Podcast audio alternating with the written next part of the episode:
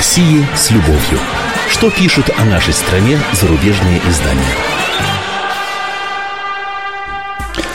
Здравствуйте. В студии замредактора отдела политики комсомольской правды Андрей Баранов. И, как обычно, я ознакомлю вас с обзором наиболее интересных публикаций в иностранных СМИ о нашей стране.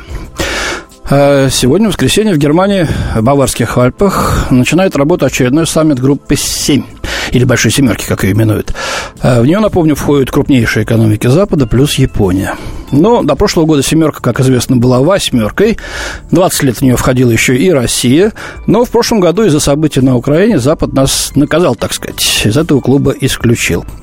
Но, но парадоксальным образом обсуждать на своем баварском саммите члены этого клуба собираются в том числе и Россию. И признают, что так или иначе с Москвой приходится считаться. Вот интересные оценки в этом смысле высказала германский канцлер Ангела Меркель в интервью Deutsche Welle. Даже не участвуя во встречах Большой Семерки, Россия продолжает оставаться важным партнером в других политических и дипломатических форматах, заявила фрау Меркель. Она напомнила, что существует нормандский формат для урегулирования украинского кризиса, переговоры по иранской ядерной программе по формуле 5 плюс 1, а также консультации по разрешению конфликта в Сирии.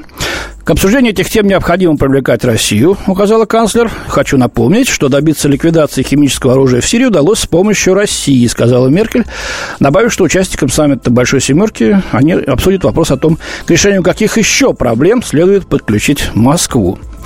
А дальше идут более странные пассажи в этом интервью. Например, Меркель отметила, что приглашение России присоединиться к группе G7 семерки, то бишь, связывалось с надеждой на то, что со временем удастся достичь большей общности, например, в сфере обороны.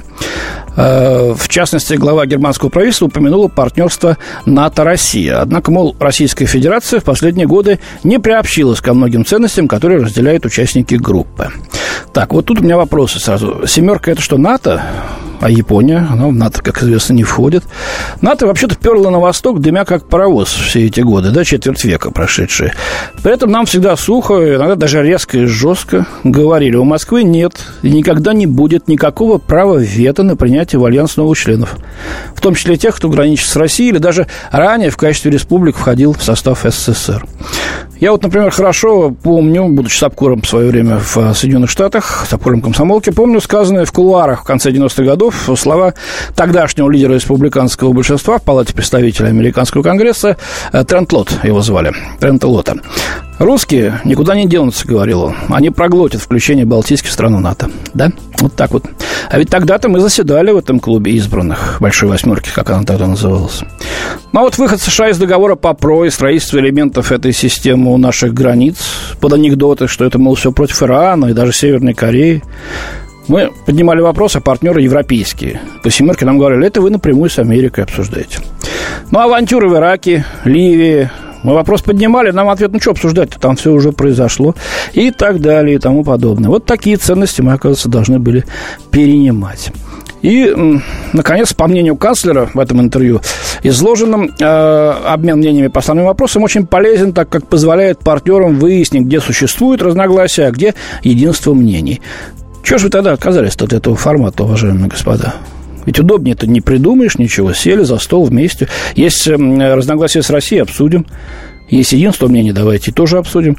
Ну, короче, по-моему, этим своим демаршем по выталкиванию России из семерки ее члены э, не столько подвергают изоляцию, изоляции нашу страну, как им кажется, да, сколько сами себя изолируют от поиска решений сложнейших проблем в области безопасности, геополитики и мировой экономики, с учетом того, что, того, что сырьем углеводородным мы Европу снабжаем.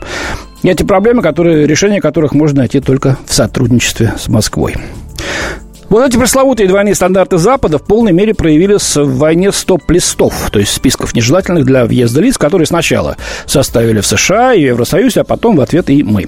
Причем, смотрите, как получилось. Еще со времен, так сказать, списка Магнитского, потом э, списков да, составленных персональных, запрещающих въезд э, из-за событий в Украине, э, были сделаны американцами и Евросоюзом. Э, у нас тоже составили список свой, но оглас, огласки э, число его участников и тем более имена не придавали. Э, ну, вот тут парочка фигурантов этого списка пыталась заехать в Россию, их развернули. Мы сказали нашим партнерам в Брюсселе, пожалуйста, проконсультируйте с консульствах российских перед тем, как направ... направляться в Россию. Может, вам скажут, что нежелательно сюда ехать, чтобы конфуза не получилось. В Европе начали ныть. Ну, надо, ну, нам так неудобно. Ну, ну вы шепните на ушко по, по каналам конфиденциально, кто в списке, чтобы нам быть в курсе и вот, так сказать, проще рассчитывать политику, кому ехать, кому не ехать. Премного вам будем благодарны. Сообщили. И в тот же день понеслось. Опубликовали этот список по полной и начали комментировать утечки, чего раньше никогда Брюссель себе не позволял. Нам говорят, да что там, кричат в лицо, не признаем ваш список как таковой. Вы не смеете дискриминировать достойных представителей евроструктур на фоне кризиса вокруг Украины. Э, вот американский Wall Street Journal цитирует заявление официального представителя главы дипломатии Евросоюза Федерики Магерини. Теперь российские власти поделились с нами списком из 89 имен. Мы считаем эту меру совершенно произвольной и необоснованной, особенно в отсутствии дальнейших разъяснений и транспарентности. Разъяснений им нужны. В ЕС для применения санкций против кого-либо требуется доказательство а лица, на которых наложены ограничения, должны быть полностью проинформированы об этом. Неясно, каков правовой статус российского черного списка и есть ли какие-то формы возмещения по суду, говорится в статье. Удивительно. То есть вот они закрывать въезд россиянам могут и точка, без объяснений. А если их стопорят, то в суд. Как же так? А нас-то за что? Детский сад, ей-богу. Э, британский Independent пишет, если Россия хочет наказать Запад за введение санкций, запретив въезд определенным лицам, она может это сделать, но это не поколеблет наши позиции. Обнародование списка вызвало гневную реакцию лидеров Евросоюза, одновременно подтвердив полное отсутствие в России заинтересованности в смещении конфронтации с Западом из-за Украины. Интересно, есть ли у Запада такая заинтересованность? Зато дальше очень интересно в этой публикации Independent. Единство в ЕС относительно экономических санкций против России продолжает слабеть. А вызванные ими российские экономические проблемы – ничто по сравнению с украинскими, пишет газета. Украинская экономика находится в таком тяжелом положении, что это может внезапно положить конец всему эксперименту прозападного правительства в Киеве. Неудивительно, что голоса со всего континента выступают за молчаливое ослабление режима санкций, признание фактической аннексии России областей на юго-востоке Украины, ну, правда, Донбасс мы не аннексировали и не, не воссоединяли, это я от себя уж, и признание и восстановление деловых отношений с Путиным, говорится в статье. Но уступки Путину только подогревают его аппетит, пишут авторы, и призывают не отступать. Это называется э, в России на зло бабушки отморозим себе ужин. Уши нам плохо, но отступать не будем. А вот э, мнение как раз одного из тех, кто эти свои уши морозить не хочет по глупости, не намерен. Обозреватель другой британской газеты «Гардиан» Мэри Дежевский пишет, российский черный список не новость. Причем ЕС долгое время добивался от России уточнений. Теперь российская сторона, видимо, предоставила список. Разве это не дружественный поступок? А россияне могут спросить, кто вообще начал эту войну визовых запретов. При этом подавляющее большинство лиц в российском списке не действующие, а бывшие депутаты или чиновники. Или вот другой комментарий. Политический обозреватель немецкой газеты Süddeutsche Zeitung Юлиан Ханс пишет.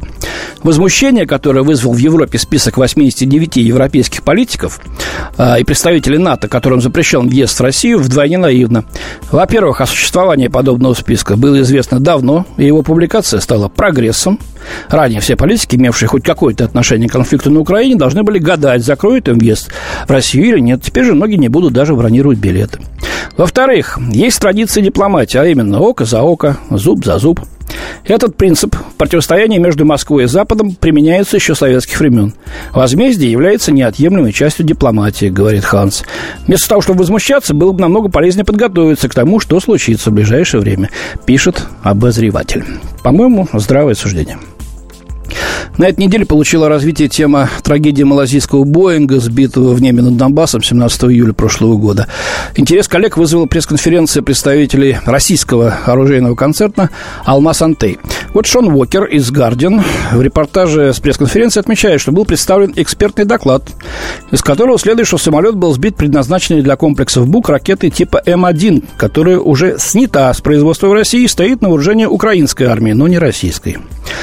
Кроме того, местом пуска в документе назван поселок Зарощенское, тогда как ранее неоднократно сообщалось, что пусковая установка была расположена неподалеку от поселка Снежное, или Снежное, разное ударение. А Зарощенское тогда контролировалось силовиками Украины, а Снежное – ополченцами. Так вот, представители компании, обращают внимание журналисты, сказали, что не могут строить догадки о том, с чьей стороны была выпущена ракета, но прозрачно намекали, что с их точки зрения это были украинцы как говорится, в статье. Вот. Э, Шон Уокер отмечает, что э, Российское Министерство обороны ранее официально придерживалось мнения, что малазийский самолет мог быть сбит украинским истребителем. Кстати, э, на этой неделе было обнародовано имя ключевого свидетеля, того самого, который дал интервью еще в декабре прошлого года «Комсомольской правде», авиатехника с одного из аэропортов в Днепропетровской области, который видел, как самолет взлетел с ракетами украинской, а вернулся без в тот день. Но не заинтересовала это история наших коллег. Вот странно, да, вот снимки, вот схемы, вот графики, вот мнение экспертов, все равно это ничего не доказывает с точки зрения Запада. Зато все, что утверждает Запад в деле с Боингом, правда, доказательств, впрочем, нет во все. Вовсе. И не надо, мы все решили, и точка. Вот это их и нервирует очень. У меня на сегодня все. До свидания. В студии был замредактор отдела политики комсомолки Андрей Баранов. О России с любовью. Что пишут о нашей стране зарубежные издания? Кому выгодны государственные перевороты? Кто провоцирует военные конфликты? Кем пишутся сценарии цветных революций? Что Россия делит с Британией последние 300 лет? Обозреватель «Комсомольской правды» Галина Сапожникова вместе с политологами, социологами и историками ищет ответы на эти вопросы в специальном проекте «Занимательная геополитика». Открытие, которое она делает во время прямых эфиров, шокирует общественность и провоцирует шквал критики. Однако она не боится искать правду. «Занимательная геополитика». Каждую среду в 17.05 по московскому времени на радио «Комсомольская правда».